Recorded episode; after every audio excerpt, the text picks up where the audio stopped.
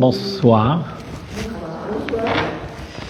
Euh, ce soir, nous allons parler d'un sujet euh, d'actualité. C'est la joie. La simcha. La joie. Car il est écrit dans le Talmud, Mishenirna Sadar Marbim Besimcha, qui signifie que lorsque nous rentrons dans le mois de Hadar, alors il faut intensifier et amplifier la joie. La joie est un sujet essentiel, est un pilier même du judaïsme. Car il est écrit que Ivdou et Hashem Besimcha, il est un devoir de servir Dieu avec joie. Et la définition de la joie, c'est ce qui doit accompagner le juif dans son quotidien. Et même, on a une partie du contraire des bénédictions qui sont citées dans la, Torah, qui est écrit du fait que tu n'as pas servi Dieu avec joie et allégresse, c'est pourquoi je t'enverrai, que Dieu préserve, des choses négatives. Donc on voit que la notion de joie, c'est quelque chose qui est essentiel dans la vie d'un juif, dans le judaïsme de manière générale, et pourquoi tant d'importance à la joie? On sait très bien que le judaïsme, il est doté de beaucoup de, chants, de danses, de, de, moments de joie. On a la joie que la Torah nous demande d'avoir pendant la fête de Sukkot, comme mais Samarta tu te réjouiras dans ta fête. Nous avons les joies, les danses de Simchat Torah, on doit se réjouir. Le Shabbat, il y a un devoir de chanter, de, d'avoir ce, plaisir du Shabbat. Donc il y a cette notion de joie, on la retrouve énormément dans, la pratique de tous les jours du juif. Mais pourquoi la simcha a une telle place, la joie a une telle place, et le contraire serait peut-être pire qu'une faute. À la limite, on dirait qu'une personne qui, n'est pas joyeuse, elle enfreint toute la Torah, si on peut dire ainsi. Pourquoi tant d'importance? Alors, pour expliquer ceci, il faut d'abord définir ce qu'est la joie. Être joyeux, cela signifie que euh, il y a beaucoup d'enthousiasme dans ce que je fais. Et l'enthousiasme n'est pas toujours au rendez-vous, parce que il y a des jours où je vais me lever avec euh, beaucoup d'entrain et beaucoup d'enthousiasme, et il y a d'autres jours que euh, c'est un peu plus maussade. Donc, avoir toujours cette joie, c'est pas très simple, en tout cas, d'avoir ce sentiment de joie. Mais pourtant, c'est non seulement un commandement, mais c'est même un devoir de vivre son judaïsme avec joie. Alors, la première chose, c'est que, a priori, un sentiment, on ne peut pas l'imposer. On ne peut pas imposer d'être joyeux. Je veux dire, ou, tu l'es ou tu ne l'es pas. Mais être joyeux, c'est pas quelque chose qui c'est pas un commandement, c'est pas une. Euh, je, je, peux pas euh, obliger une personne à, être dans un état euh, de joie et d'allégresse s'il ne l'est pas. Il n'est pas aujourd'hui comme ça. Eh ben tu attends demain et peut-être qu'il changera d'humeur. Donc comment vivre une joie dans intense tout le temps et comme si que ça sera une chose naturelle. Et si tu ne le fais pas, alors ça va manquer réellement dans ton service divin, dans ton service de, de, de, de, ton, de la pratique de ton judaïsme. C'est pas si évident que ça. Alors la première chose qu'un homme doit réfléchir et comprendre, c'est qu'est-ce qui rend joyeux? Qu'est-ce qui fait que je suis joyeux? En fait, le sentiment de joie, comme le sentiment d'amour, comme le sentiment de crainte, c'est des sentiments. Mais les sentiments, les sentiments, entre guillemets, vont être créés à partir d'une réflexion.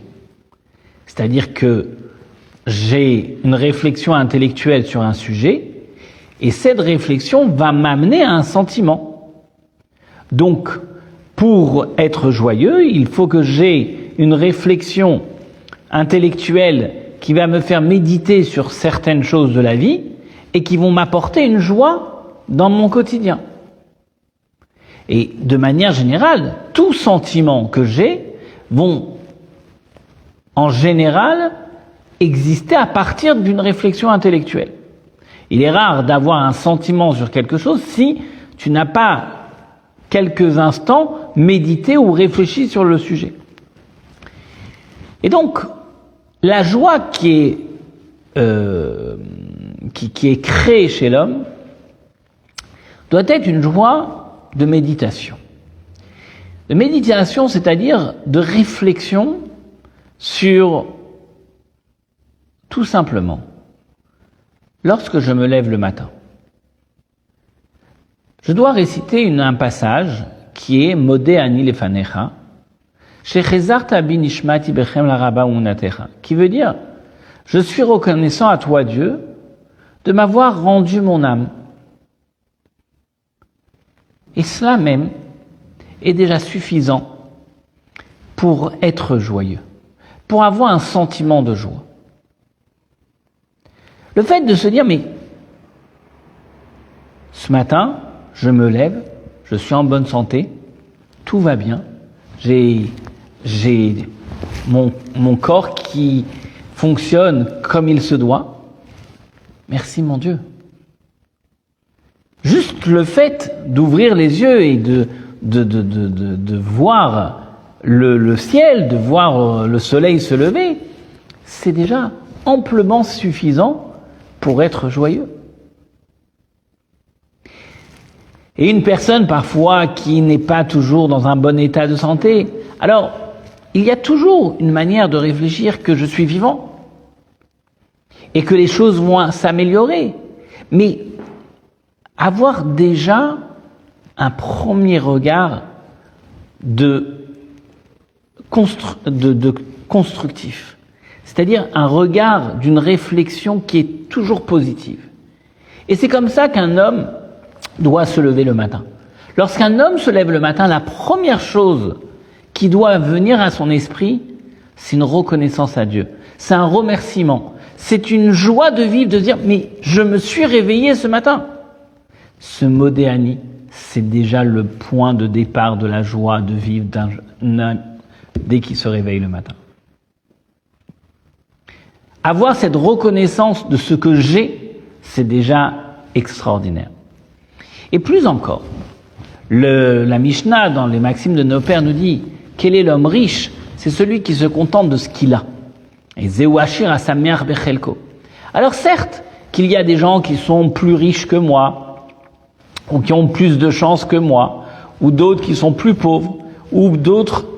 J'ai toujours la possibilité de trouver des raisons pour me dire que ce que je vis n'est pas extraordinaire. Il y a bien d'autres personnes qui peuvent vivre la même chose ou qui vivent bien mieux que moi. Mais là aussi, la réflexion que la, la Mishnah, le maxime de nos pères nous donne, c'est regarde la richesse que tu as. Regarde la richesse que Dieu te donne. C'est quoi la richesse qu'il te donne? C'est d'être heureux de ce que tu as. C'est ça la définition de la richesse. C'est déjà ne pas faire de comparaison, ne pas regarder ce qui se passe dans le, foyer de ton voisin Regarde toi et regarde toi-même à ton propre miroir et regarde comment Dieu merci, il t'a donné de l'opulence dans beaucoup de domaines. Et cela est la véritable richesse. C'est-à-dire que réfléchir toujours très positivement. Et le point de départ de la journée d'un homme, c'est de commencer justement avec ce point positif.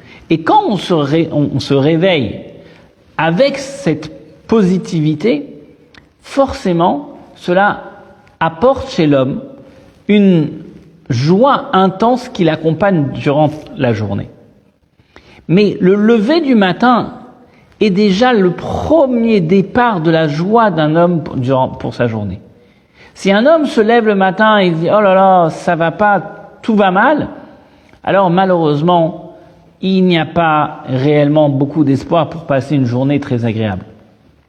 Mais en revanche, si l'homme se lève le matin et il est déjà rempli de courage et de force et d'énergie, et il remercie Dieu de lui avoir donné cette énergie, ce courage, alors déjà c'est le point de départ de la joie de la journée.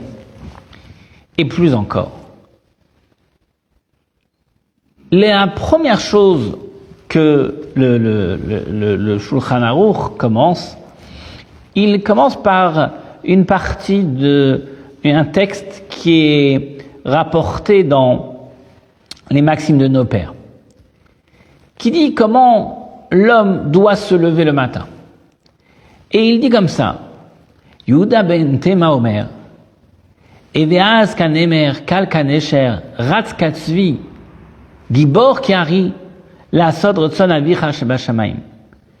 Qui veut dire, Yuda ben Tema nous dit, lorsque un homme, le Shulchan rapporte là-dessus, il dit lorsqu'un homme se lève le matin, il doit être, il doit être c'est-à-dire il doit être agile comme un léopard, courir comme un cerf,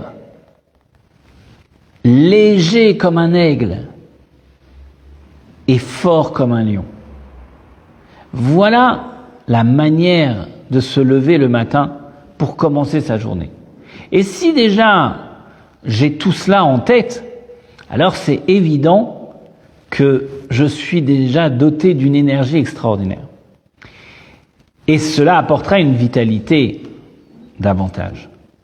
Mais plus encore, regardons le bienfait. Le bienfait de la nature dont Dieu a mis dans l'être humain. On rentre chez soi le soir, et on a un corps qui est sans aucune force. On a passé une journée, parfois on a travaillé intellectuellement, physiquement, et arrivé à la fin de la journée, il n'y a plus aucune énergie. Les batteries sont totalement vides. Qu'est-ce qui se passe durant cette nuit pour recharger les batteries? Qu'est-ce qui fait que cette nuit, ce corps s'est reposé, a dormi, et il y a eu un phénomène physique qui a fait que les batteries se sont rechargées Certes, les cellules se sont calmées, il y a énormément de choses qui se passent. Mais c'est quand même extraordinaire de voir qu'un homme va se coucher de façon fatiguée et il va se réveiller avec plein d'énergie. Et c'est là déjà le point de départ sur la reconnaissance. Rappelle-toi juste comment tu t'es endormi hier soir et comment ce matin déjà la vitalité qui était de retour dans ta personne. Lorsqu'un homme prend conscience de toute cette beauté naturelle que nous avons, alors il ne peut que vivre dans la joie et l'allégresse.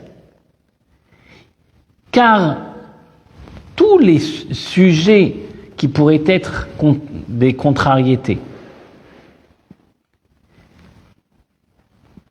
et Dieu sait si parfois dans la vie d'un homme, il peut avoir deux contrariétés qui peuvent être de taille.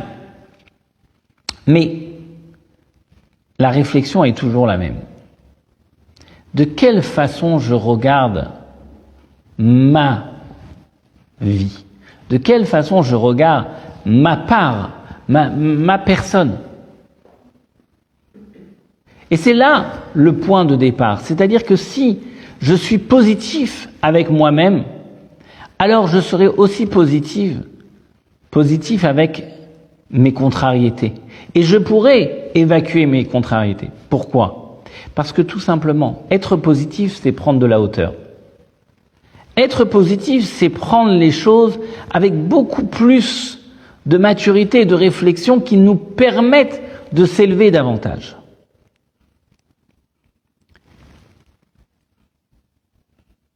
Cela est essentiel dans la vie d'un homme. Prendre toujours de la hauteur et ne jamais s'embourber malheureusement dans la difficulté dans le désarroi. On a déjà mentionné l'idée de l'aigle, on en a déjà parlé, mais l'aigle, c'est justement, c'est l'oiseau que la Mishnah nous dit qu'il faut être léger comme un aigle. L'aigle, c'est celui qui vole le plus haut des oiseaux, mais qui a une capacité de pouvoir descendre de la hauteur de son altitude et pêcher un poisson exactement dans sa, dans sa trajectoire et il va tomber à pic pour le pêcher. Pourquoi? Parce que justement, c'est ça la force. C'est que plus je prends de la hauteur, plus j'ai une vue globale et je peux dominer l'ensemble et la totalité de ce que je vois. Et c'est exactement ce que l'homme a comme travail à faire sur sa personne, c'est que sur ses sentiments, sur ses réflexions, sur ces moments où parfois il peut avoir des contrariétés, plus il prendra de la hauteur et plus il dominera tout ce qui est en lui. Mais c'est lorsqu'il ne prend pas de la hauteur. Lorsqu'il ne voit pas de façon positive, lorsqu'il commence à prendre un autre chemin, que là, il commence malheureusement à une descente qui peut être tragique. Et c'est là où la réflexion de la joie a une si grande place dans le judaïsme. Parce que s'il n'y a pas la joie, il y a le contraire de la joie. Mais il n'y a pas un, un milieu, un middle size. Il n'y a pas entre la joie et la mélancolie. Il n'y a pas entre la joie et la tristesse. Ça n'existe pas. Il n'y a pas un chemin intermédiaire. C'est où je suis joyeux ou malheureusement c'est le contraire. Comme nous venons bien de l'expliquer, cette joie est en fait vitale chez l'homme. C'est une énergie qui lui permet constamment de pouvoir prendre de la hauteur, de pouvoir être positif, de pouvoir avancer davantage.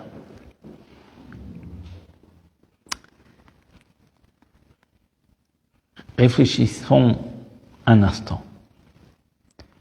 Si nous ne sommes pas dans cette joie, si la joie est si constructive, mais elle n'est pas au rendez-vous, alors, alors, il est expliqué dans le Tanya, dans la Chassidoute, que c'est la pire des choses pour un homme de ne pas avoir de joie dans sa vie. Et quelqu'un qui n'a pas de joie, il est, c'est pire qu'un fauteur qui faute tous les interdits, qui transgresse tous les interdits de la Torah. Parce que la tristesse est la pire des choses dans le service divin.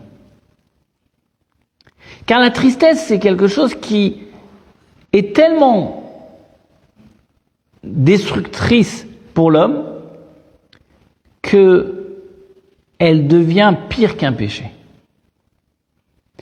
Pourquoi la tristesse est si grave dans le judaïsme? Alors tout simplement,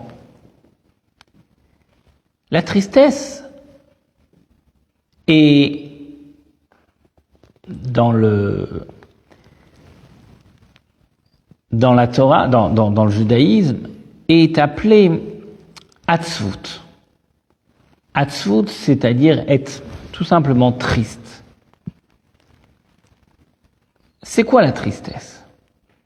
La tristesse, c'est lorsqu'une personne est en train de vivre une contrariété, et cela va parfois le miner de l'intérieur, et va faire que petit à petit, il va malheureusement perdre confiance et perdre tout simplement euh, l'importance de soi. Et à partir du moment où il perd la confiance et, son importance, alors il rentre dans une certaine négligence.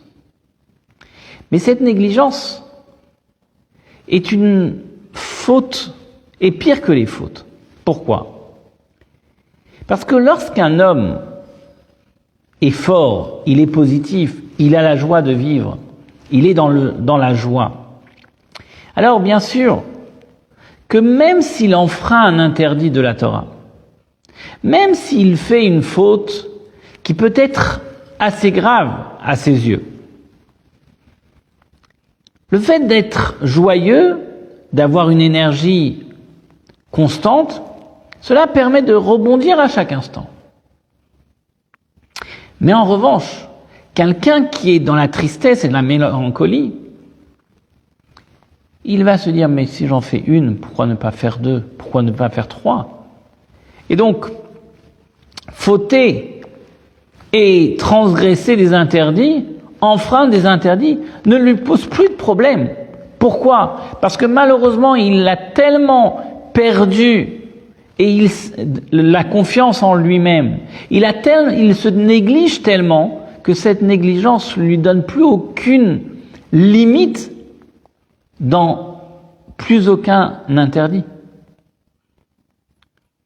Et donc, c'est dur à dire, mais presque tout est permis pour lui parce qu'il ne voit plus de valeur de sa personne. Et c'est là le danger de la tristesse. C'est que la tristesse peut amener à la destruction de la personne, mais pourquoi il va être détruit? Parce que justement, c'est ce qu'on appelle, que Dieu préserve, une descente aux enfers. C'est-à-dire que à partir du moment où je ne donne plus de consistance à ma personne, ben, plus rien n'est un problème. Parce que je ne me considère même plus. Et c'est là où est le véritable danger de la tristesse. Et donc, toute la différence entre la joie et la tristesse sont vraiment deux extrêmes qui apportent l'homme à monter ou à descendre. Mais il n'y a pas de juste milieu. Il n'y a pas un, une balance entre les deux. Alors, vous allez me dire, mais si la tristesse est interdite dans la Torah, on ne peut pas être triste. Alors, est-ce que la culpabilité pourrait exister? Pourquoi? Parce que quelqu'un qui culpabilise, ben, c'est forcément une sorte de tristesse. Alors, est-ce que peut-être la culpabilité n'est pas quelque chose qui est à retenir dans le judaïsme? Réfléchissons un petit instant. Pourquoi un homme peut culpabiliser? Alors, l'homme peut culpabiliser tout simplement parce que il pense qu'il aurait pu bien mieux faire. Et que ce qu'il a fait n'était pas, n'était pas à sa hauteur. Il n'a pas été l'homme de la situation.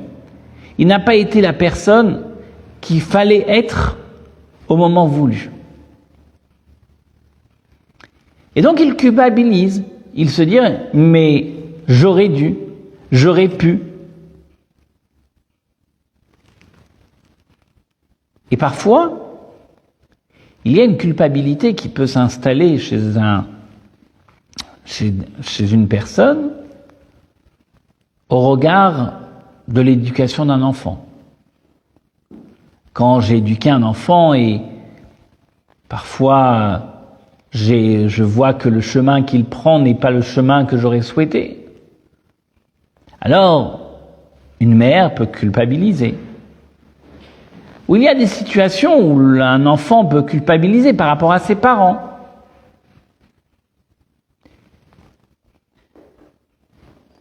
Comment gérer cette tristesse? Car c'est humain de culpabiliser. Est-ce que c'est un sentiment qui est permis Est-ce que la Torah, le judaïsme, accepte la notion de culpabilité Alors, réfléchissons un petit instant. Lorsqu'un homme faute, transgresse un interdit,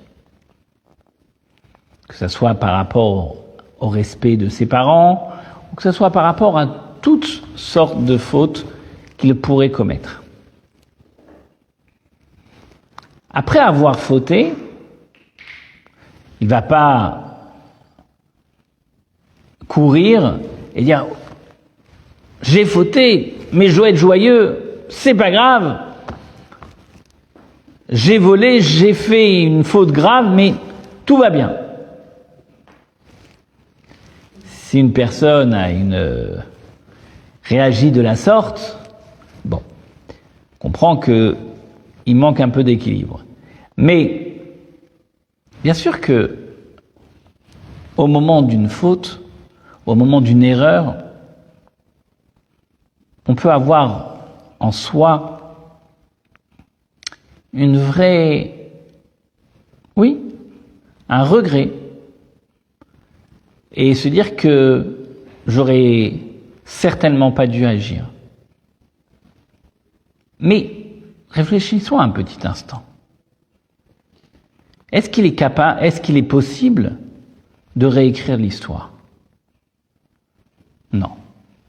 Est-ce qu'il est possible de revenir en arrière? Non plus.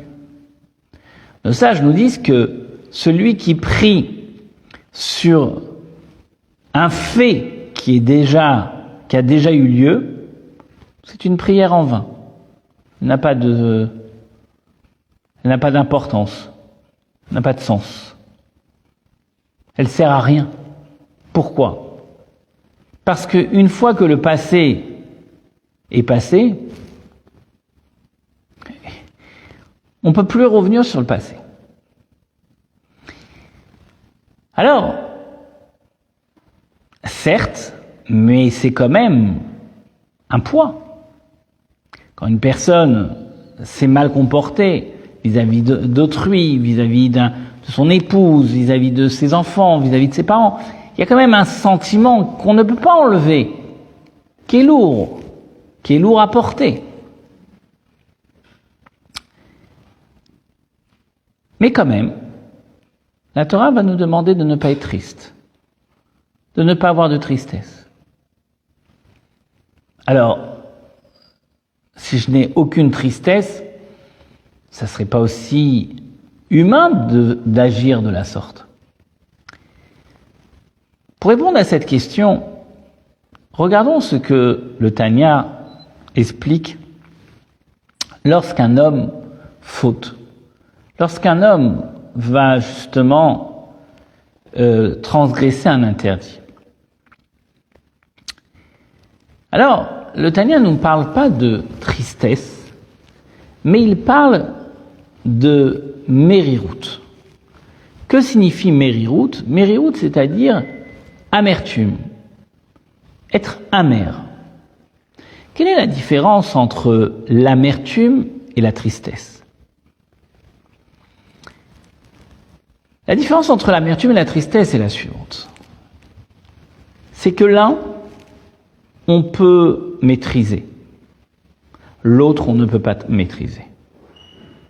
L'un va apporter l'homme, va faire descendre l'homme aux enfers. Le second va justement élever l'homme et lui donner la possibilité de grandir, de prendre de la hauteur. Et c'est là où est toute la différence entre l'amertume et la tristesse. La tristesse, comme on l'a expliqué, c'est ce qui apporte et amène la destruction de l'homme. L'homme ne peut que se détruire par la tristesse. Il n'y a aucun bénéfice qui sort de la tristesse. Mais l'amertume. L'amertume est déjà bien plus différente que la tristesse. Qu'est-ce que l'amertume? Alors, ce que le Tania nous dit, c'est que, ce que la Noisaka nous explique, c'est que lorsqu'un homme faute, il doit savoir mettre la faute commise dans un petit placard. Ce petit placard peut se trouver dans un coin de son cœur. Ce petit placard peut se trouver dans un coin de sa tête. Mais il va le mettre bien loin de lui. Et là-dessus, il ne prendra pas acte de ce qu'il a fait. Car il le laissera loin de chez lui.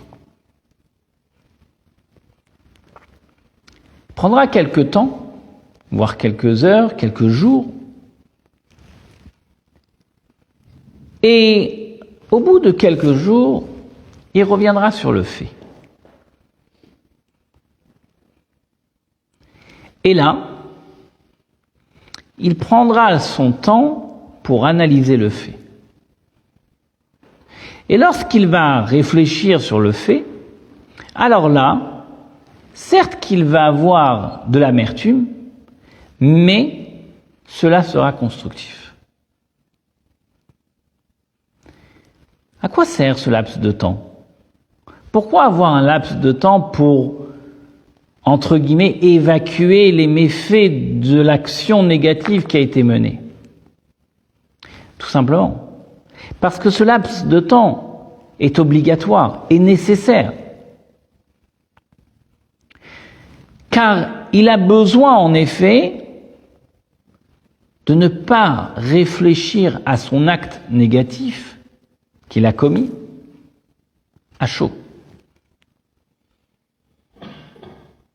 Car s'il réagit directement sur ce qu'il a été fait, dans son analyse, cela va lui apporter que des méfaits. Et comme on a dit, cela lui apportera même, malheureusement, une, une, une, tristesse qu'il va le détruire. Mais lorsqu'il laisse et il met ça dans un coin de sa tête, ou dans un coin de son cœur, il laisse quelque temps passer. Alors déjà, il a évacué beaucoup, beaucoup de méfaits qui étaient autour de cet acte négatif qu'il a commis. Il a fait beaucoup d'autres choses très positives.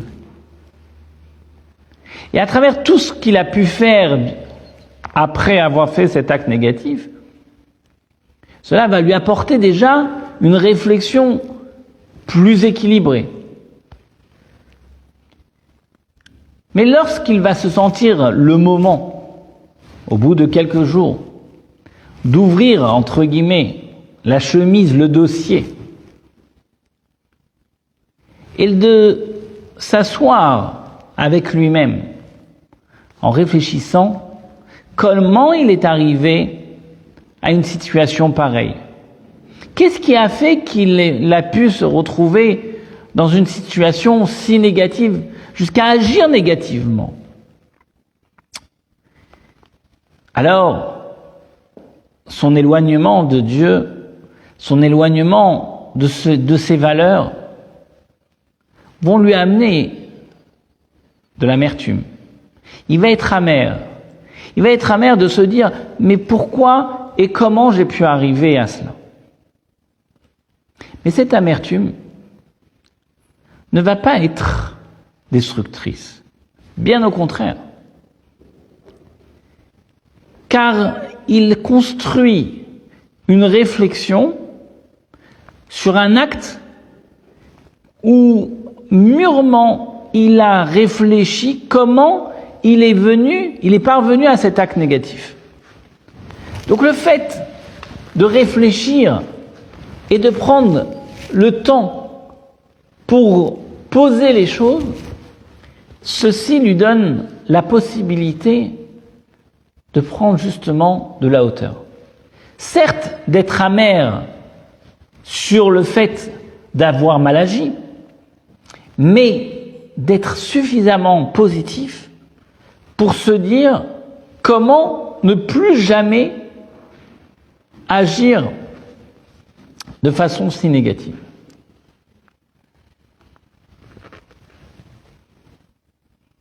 Prenons un petit exemple d'une action qui pourrait être très négative et regardons comment par une réflexion on pourrait arriver justement à une réparation et donner la possibilité de s'élever. Prenons l'idée d'un homme qui va boire. Il va rentrer dans un bar, il va prendre de l'alcool, et ensuite il va faire des bêtises, parce qu'il a bu. Donc, lorsqu'il va revenir de son ivresse, il va revenir à lui-même, il va se dire, mais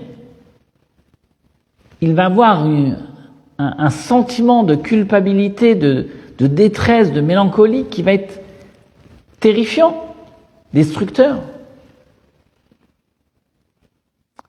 Si nous prenons la réflexion telle que nous l'avons expliquée, il ne fait pas de bilan immédiat après avoir retrouvé son esprit. Mais il laisserait ce, cet acte, cette action de côté pendant un certain temps. Bien sûr qu'il y a un besoin à un moment de poser l'action, parce que sinon c'est beaucoup plus difficile, parce que cela va le miner de l'intérieur, et il sait très bien que c'est comme tout, on ne laisse pas pourrir une situation, il faut toujours prendre la situation à un moment ou à un autre. Et cet homme, lorsqu'il va prendre un peu de temps, il va pouvoir poser le pour et le contre et se dire qu'est-ce qui a fait qu'il s'est retrouvé dans une situation d'ivresse telle qu'il a pu le retrouver. Il va avoir de l'amertume, mais une chose qu'il va apprendre, c'est qu'il va analyser qu'est-ce qui, le pourquoi du comment. Et ce pourquoi du comment, on est à même de pouvoir le faire uniquement si cela a été fait après un certain temps.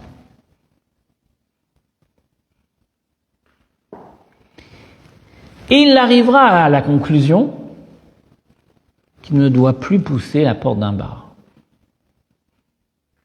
Qu'il ne doit plus pousser un verre de plus. Parce qu'il a mûrement pris la réflexion de comprendre quelle a été son erreur. Et donc, là est toute la différence entre la tristesse et l'amertume. Si la personne, après avoir commis son erreur, elle rentre dans une tristesse, elle ne va jamais pouvoir maîtriser son être. Au contraire, elle va aller dans une, dans une décadence de sa personne qui va faire que petit à petit il va se détériorer totalement. Mais s'il va le savoir le mettre de côté et prendre suffisamment de recul pour y revenir, alors là on est complètement dans une autre logique et dans une autre réflexion. À partir de là, nous comprenons que la notion de culpabilité ne peut pas exister dans le judaïsme. Pourquoi? Parce que, à partir du moment où nous sommes un homme, on n'est pas un ange. Un homme est doté d'un bon et d'un mauvais penchant. Donc forcément, nous ne sommes pas tous saints, et notre bon penchant va nous donner des très bonnes pulsions et on va faire de très très très belles choses. Mais nous avons aussi un mauvais penchant. Et ce mauvais penchant peut être aussi euh, parfois euh, imposant dans notre personne. Ça fait partie de nous. Alors, je connais et je sais, j'ai des valeurs, j'ai une éducation, je sais réellement ce qui est, important. Et je sais aussi que je peux avoir un penchant qui est négatif, mais qui est aussi mes faiblesses.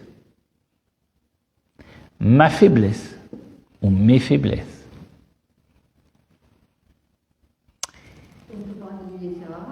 On appelle cela le Yetzirah, le mauvais penchant, les faiblesses. Et les faiblesses qu'un homme peut avoir ne sont pas forcément parce qu'il est mauvais, parce que il a un trait de caractère ou une personnalité mauvaise, car il n'y a pas de mauvais homme ou de bons hommes, il y a un homme. Ceci étant, le bon ou le mauvais, quelque part, comme on l'a déjà expliqué à plusieurs reprises, c'est un libre arbitre, c'est un choix que Dieu m'a donné. Si je veux agir avec mon Yetzeratov ou mon Yetzara, avec mon bon ou mauvais penchant, cela dépend uniquement de moi-même. Certes. Mais, qui agit? Est-ce que c'est mon mauvais penchant qui agit? Ou c'est moi qui agis? Est-ce que c'est mon bon penchant qui agit ou c'est moi qui agis? Alors, vous allez me dire que c'est une question utopique parce que qui est le mauvais et le bon penchant C'est moi-même. Donc, c'est. Mais la réflexion est beaucoup plus profonde. C'est est-ce que je dis bah, j'agis mal parce que j'ai un mauvais penchant, mais en fait c'est de sa faute? Et donc quelque part, je me permets de mal agir puisque je dis bah, j'ai un mauvais penchant. Ou est-ce que je me dis pas du tout? J'ai un mauvais, mais j'ai aussi un bon penchant. Et c'est moi qui a pris le choix et qui a fait le mauvais choix.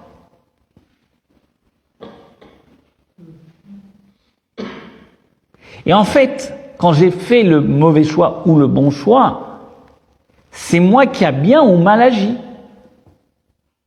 Donc je ne peux pas, entre guillemets, jeter la pierre au mauvais penchant, parce que celui qui a pris la décision finale, c'est ma personne, c'est moi-même. Donc c'est normal qu'un homme, lorsqu'il agit négativement, il va s'en prendre à lui-même. Mais,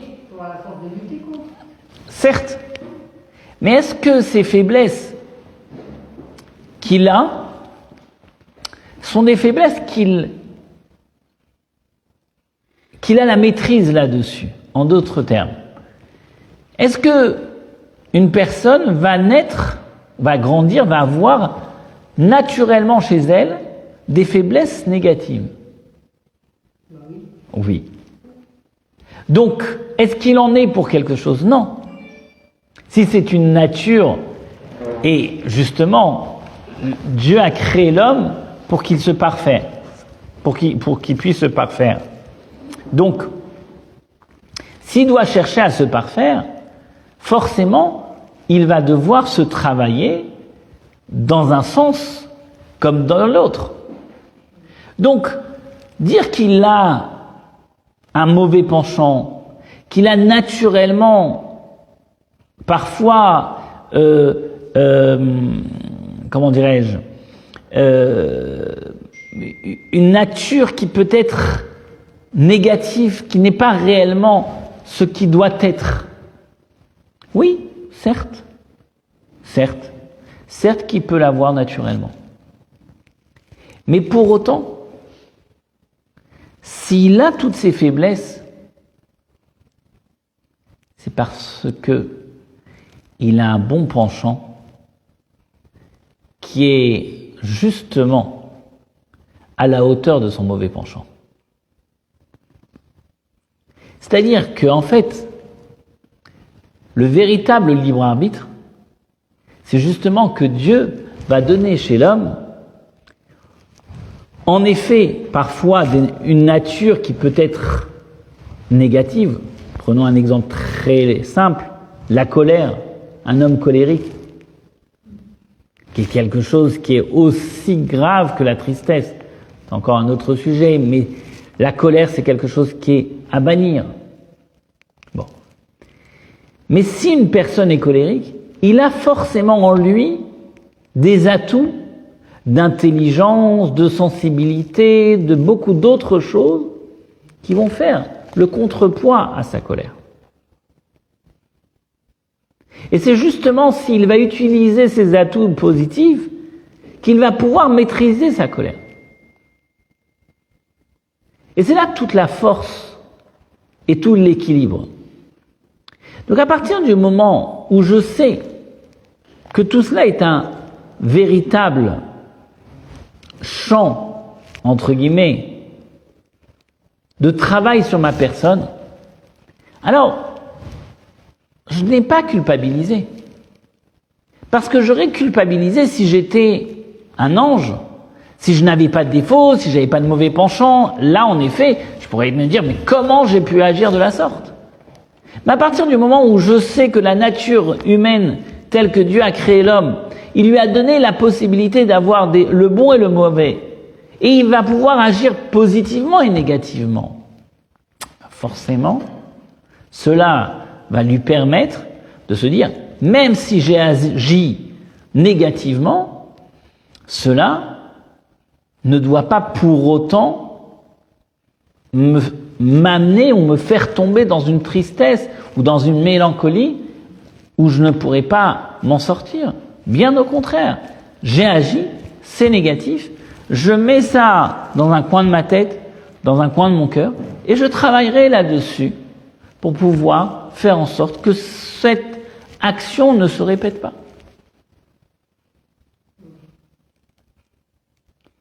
Donc, il y a de l'amertume, on peut avoir de l'amertume, mais c'est contrôlé.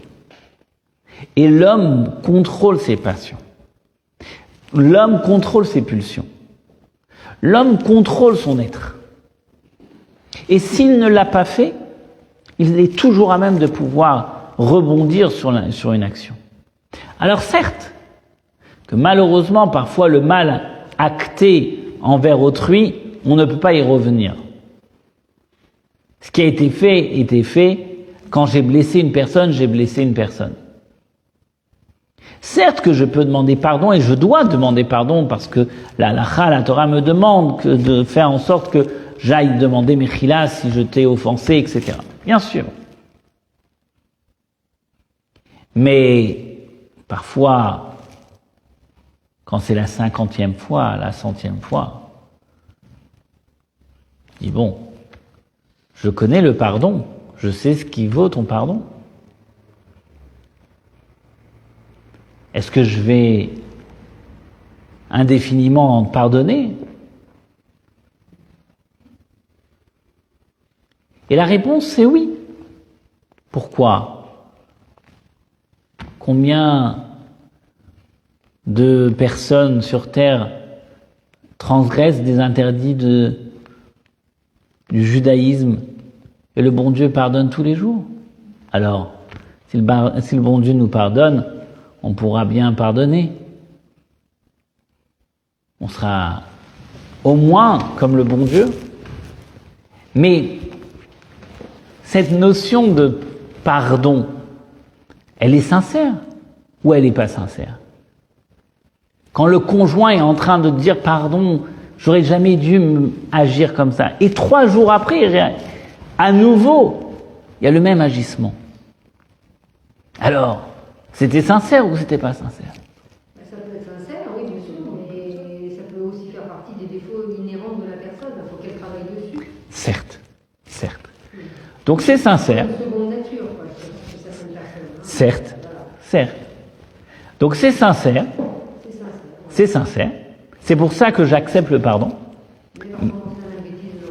Mais je sais que c'est inhérent à sa personne. C'est ça. Voilà, Il faut qu'il se corrige, quoi, parce qu'il arrive un moment où. C'est c'est un véritable, c'est un véritable challenge. C'est un travail. C'est une concession parfois douloureuse. Mais, mais c'est un, c'est un travail. Ceci étant, ce que je veux dire, c'est qu'au moment où il demande ce pardon, il est sincère. Et c'est justement là ce qu'il faut retenir. Parce que si je ne retiens que l'action négative et je ne retiens pas la sincérité de son pardon, alors, en effet, je peux arriver à une destruction du couple, de ma personne, et ainsi de suite. Mais si en revanche, je prends conscience de son pardon, que son pardon est sincère, alors, je sais que ça peut se reproduire dans quelques jours, parfois dans quelques heures. Mais j'ai deux manières de réfléchir et d'agir. Ou je donne une circonstance atténuante. Et cette circonstance atténuante permet pour moi d'accepter ces méfaits naturels. Ou je ne donne pas de circonstances atténuantes, et là, ça devient entre guillemets insupportable, et je ne peux plus continuer à vivre avec.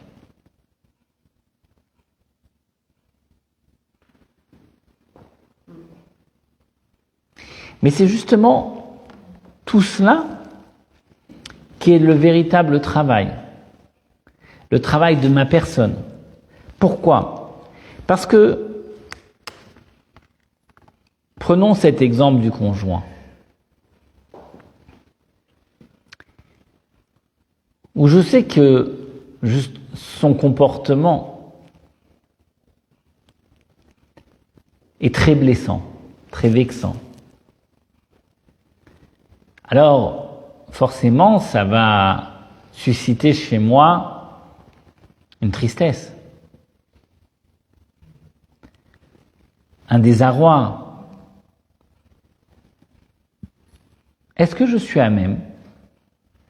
D'agir de façon totalement différente.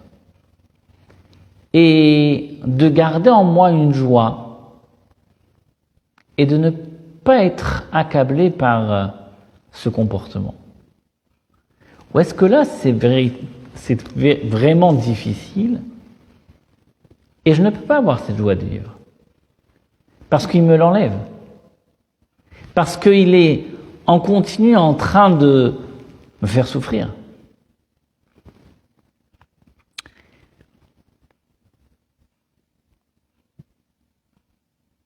La réflexion est la suivante.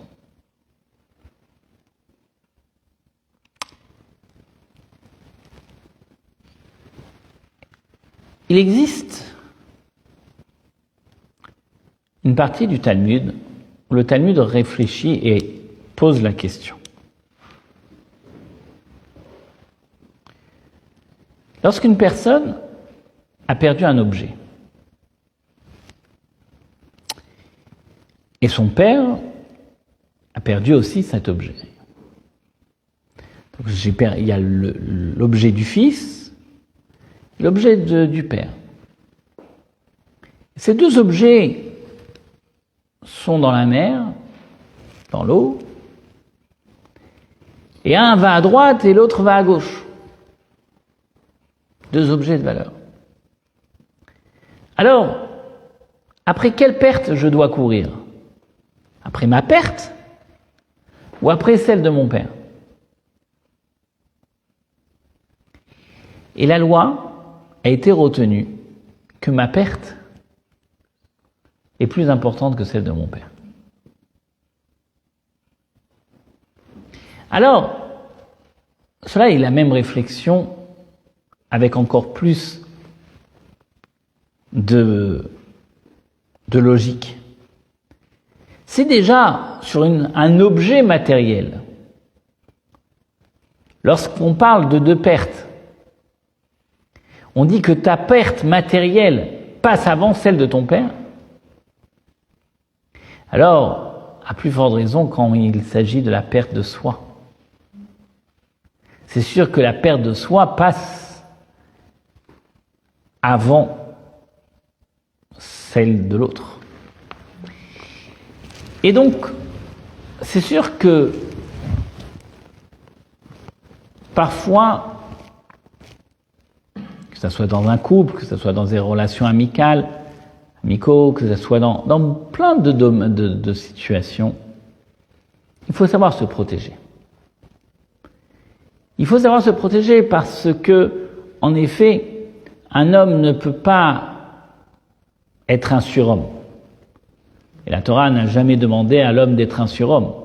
Ce qu'il est à même et en capacité de pouvoir supporter, il supporte, mais dès qu'il ne peut plus supporter, alors, certes que il y a des solutions qui sont parfois très très difficiles, déchirantes, mais il y a parfois, lorsqu'on arrive à l'insupportable, des solutions dans tous les domaines.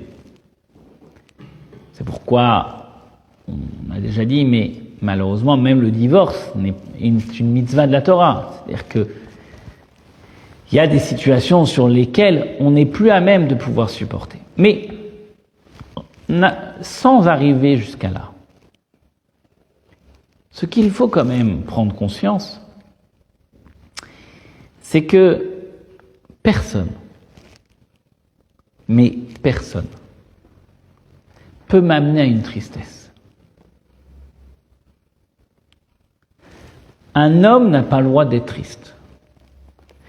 Et si cette tristesse, elle vient de mes actions négatives, nous avons expliqué comment nous avons un devoir de faire d'avoir une maîtrise de soi pour arriver à une amertume et lui donner la possibilité de se racheter de sa faute pour pouvoir rebondir davantage et bien au contraire prendre de la hauteur pour savoir comment se maîtriser la fois d'après.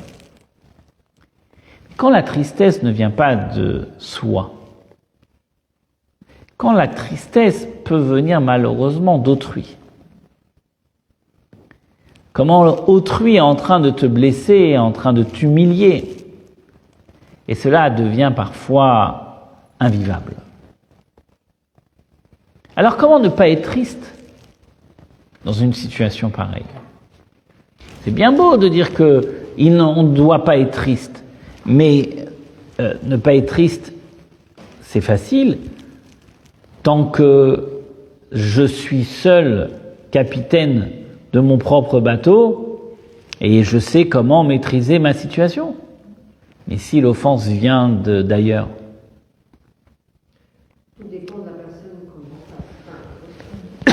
un ami, un conjoint. Bah, un conjoint, c'est particulier quand même. C'est pas comme un ami. Hein.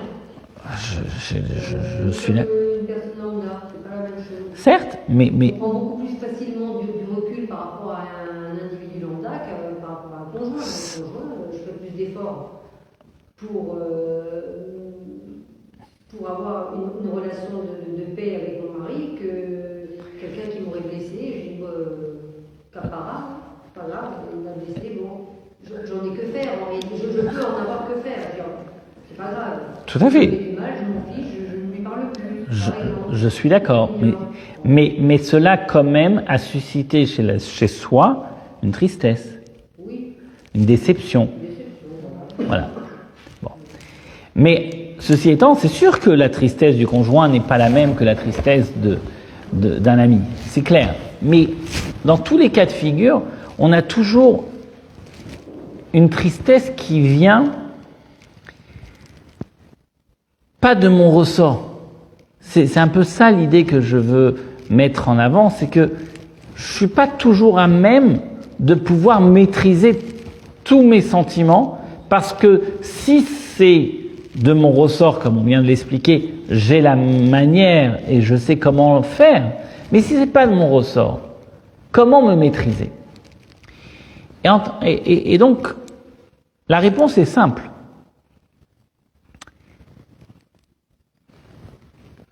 Tant que cela ne m'amène pas à ma perte, cela ne m'amène pas à ma tristesse, à m'attrister.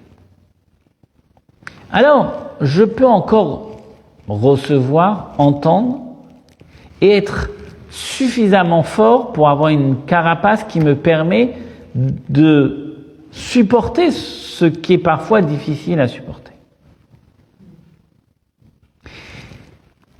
Et c'est pourquoi la limite, si je suis à même ou, ou je ne le suis pas, sera toujours la même limite.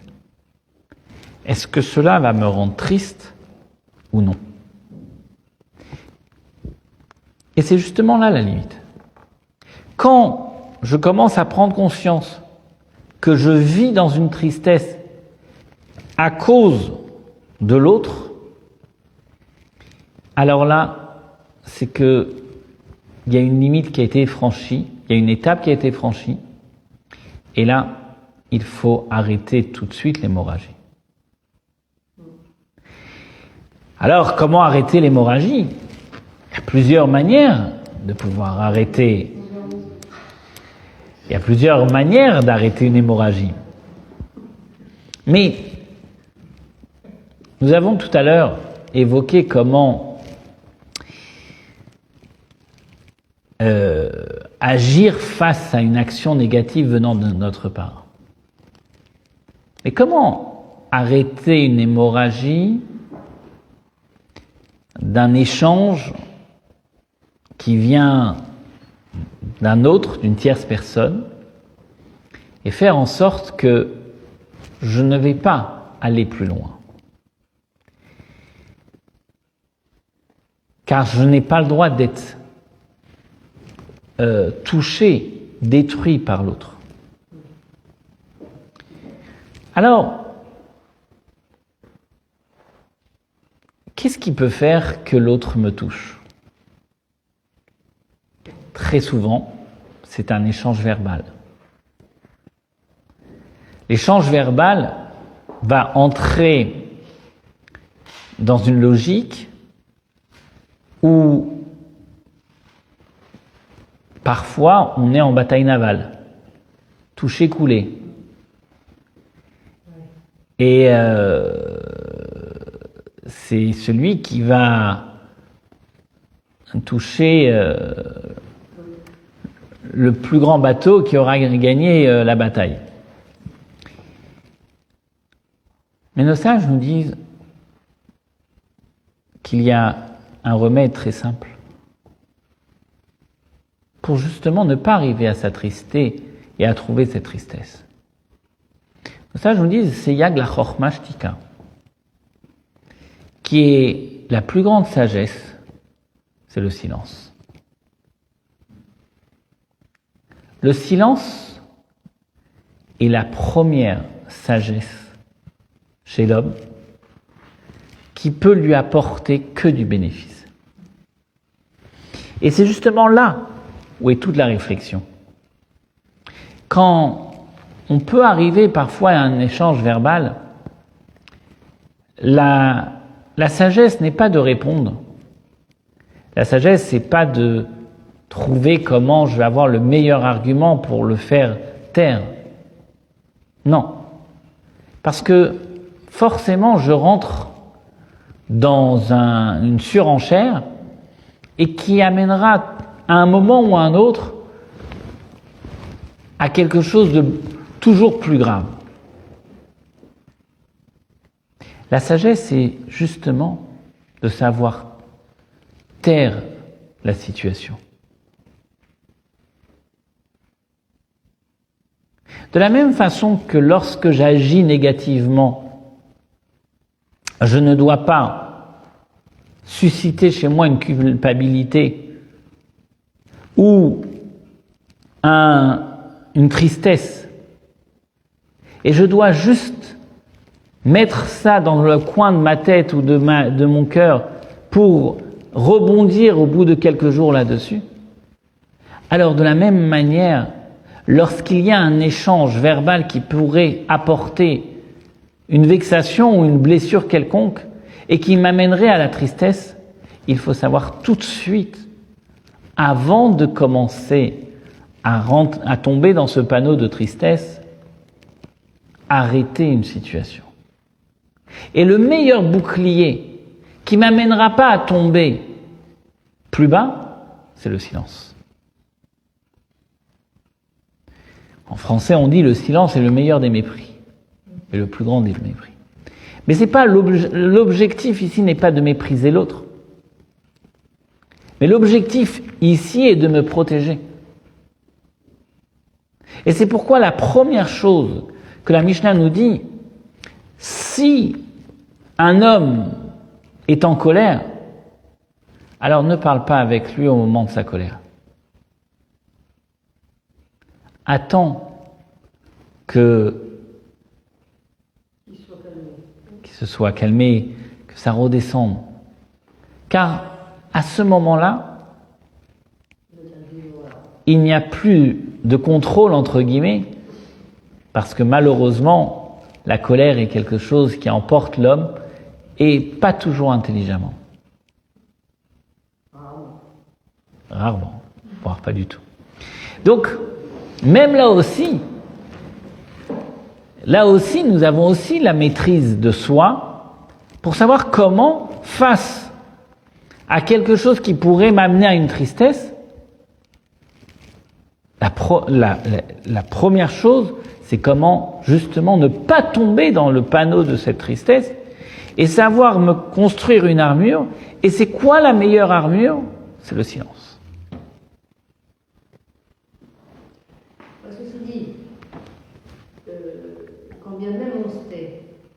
ça va peut-être un peu plus court à la conversation. Mais ça n'empêchera pas l'autre de, de, sortir des lois. Certes. Mais à partir du moment. Il n'y aura pas de rebondissement, voilà, c'est ça. Il n'y aura pas de rebondissement. Ça ne va pas surenchérir. Il y aura quand même sorti des, des, des, méchancetés, des choses blessantes et humiliantes, et ça nous aura blessé, ça nous aura quand même fait, fait du mal. Certes. Quand tu décides de ne pas riposter, tu te dis, moi, je ne veux pas renchérir, je me tais, on va calmer les choses. Mais ça ne m'aura pas empêché que. Certes. On aura été blessé. Oui, parce que c'était à l'instant, à l'instant T ou de sa colère, mais après, il pas jusque, enfin, la personne n'ira pas jusqu'au point de non-retour. C'est-à-dire que quand il va voir que l'autre en face se terre dans son silence, enfin se rentre dans un silence, et ben il va, il, il va naturellement arrêter. Oui, tu vois, il va, il n'y a pas de réponse, donc euh, il ne peut plus surenchaîner. Mais ce qu'il dit, il dit, mais euh, il ne va pas aller au-delà et aller au point de retour. Certes, d'abord. Et quand on dit entrer dans son silence, c'est se murer. C'est-à-dire que quelque part, quand tu as pris la décision de te taire, c'est pas seulement par rapport à ce que lui ne va pas surenchérir, mais c'est que toi, vis-à-vis -vis de toi-même, tu t'es construit une armure qui va faire en sorte que les flèches qui vont être tirées ne vont pas t'atteindre, parce que ton silence t'a armé.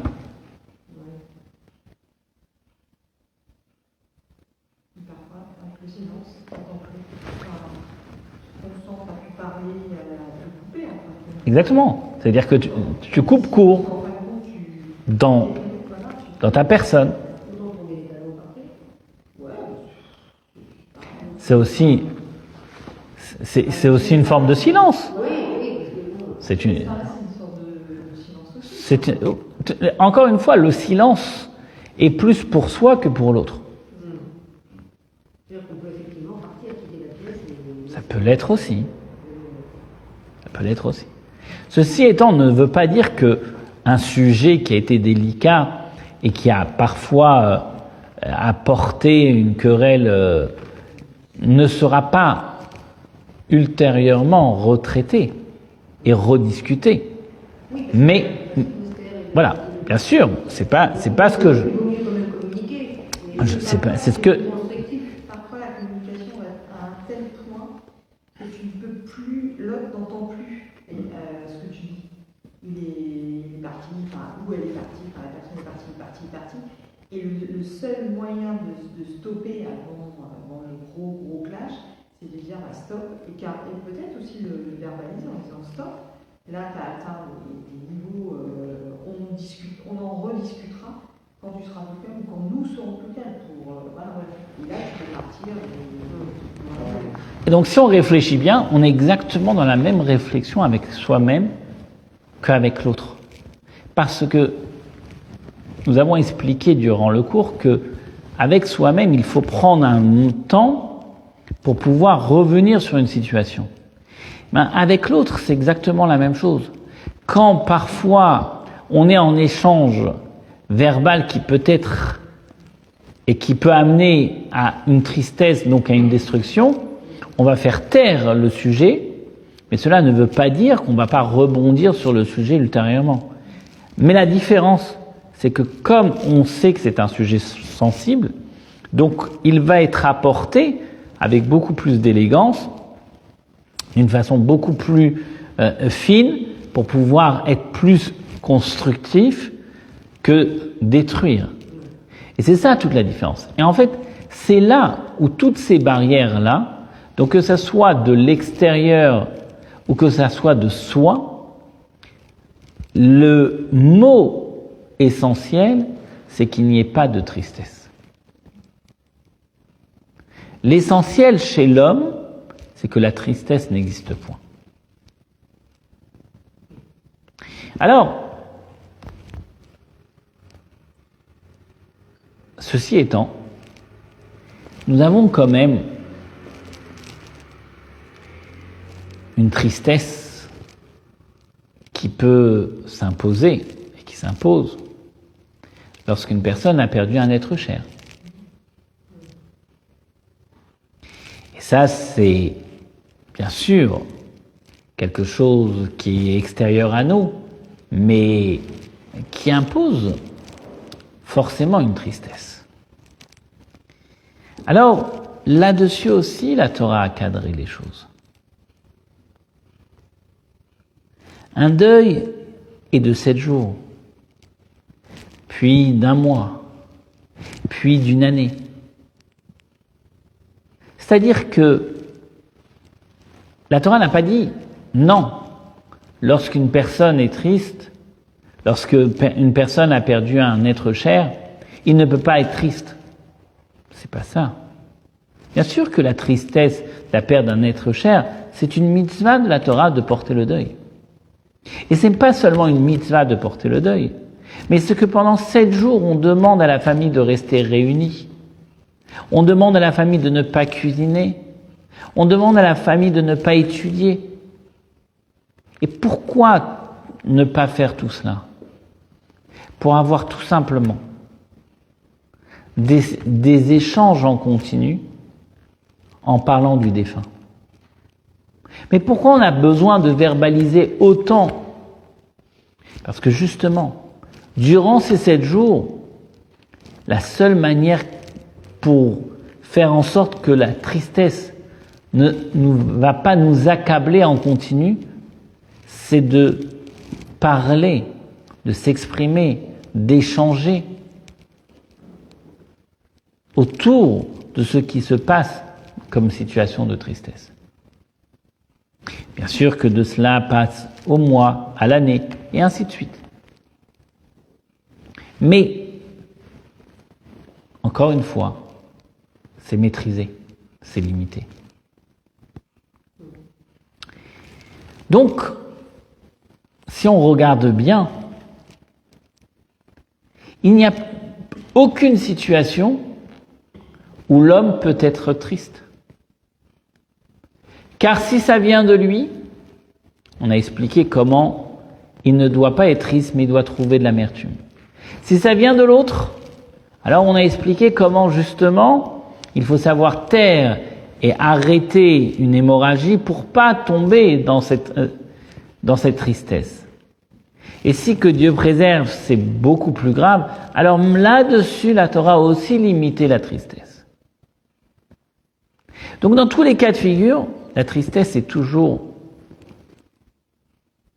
bannie. Et c'est pourquoi la Torah demande de vivre dans la joie. C'est pourquoi la joie est le moteur et le fondement même du judaïsme. C'est pourquoi servir Dieu avec joie est nécessaire et capital dans la vie du judaïsme. Recevoir ses enfants avec joie, préparer son Shabbat avec joie, préparer sa, vie juive avec joie, c'est quelque chose qui, qui est juste merveilleux. C'est vivre la merveille au quotidien.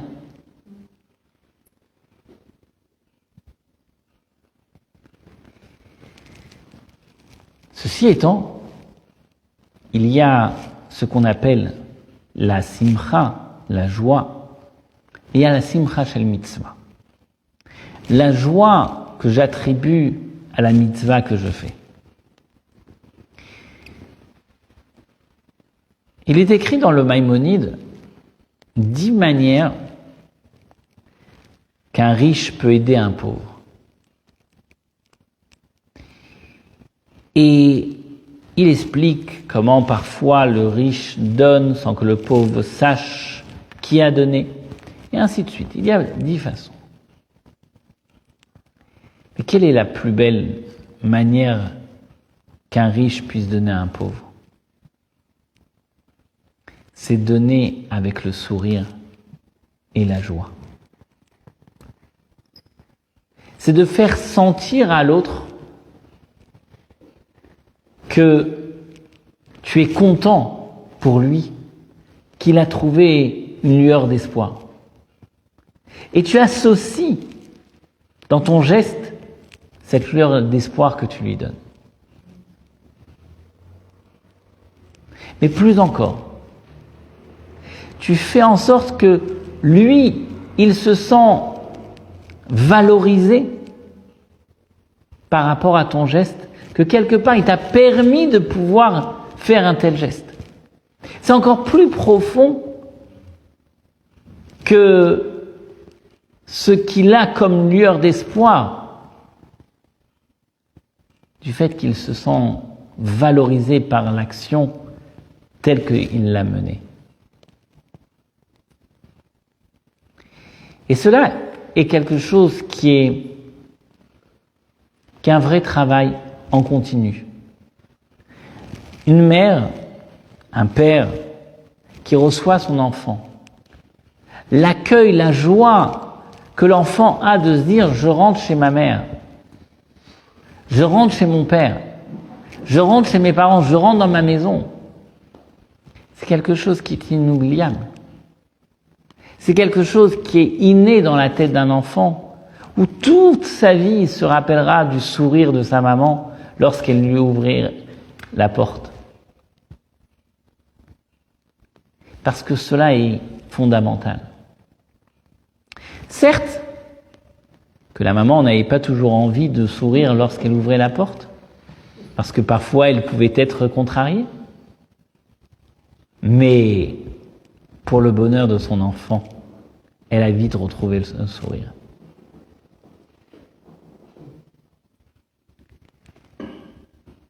C'est justement cela que le bonheur de l'enfant. Oui, c'est nous sommes nous-mêmes les enfants de Dieu et le bonheur de l'enfant, c'est justement quand Dieu il est joyeux de voir son enfant joyeux.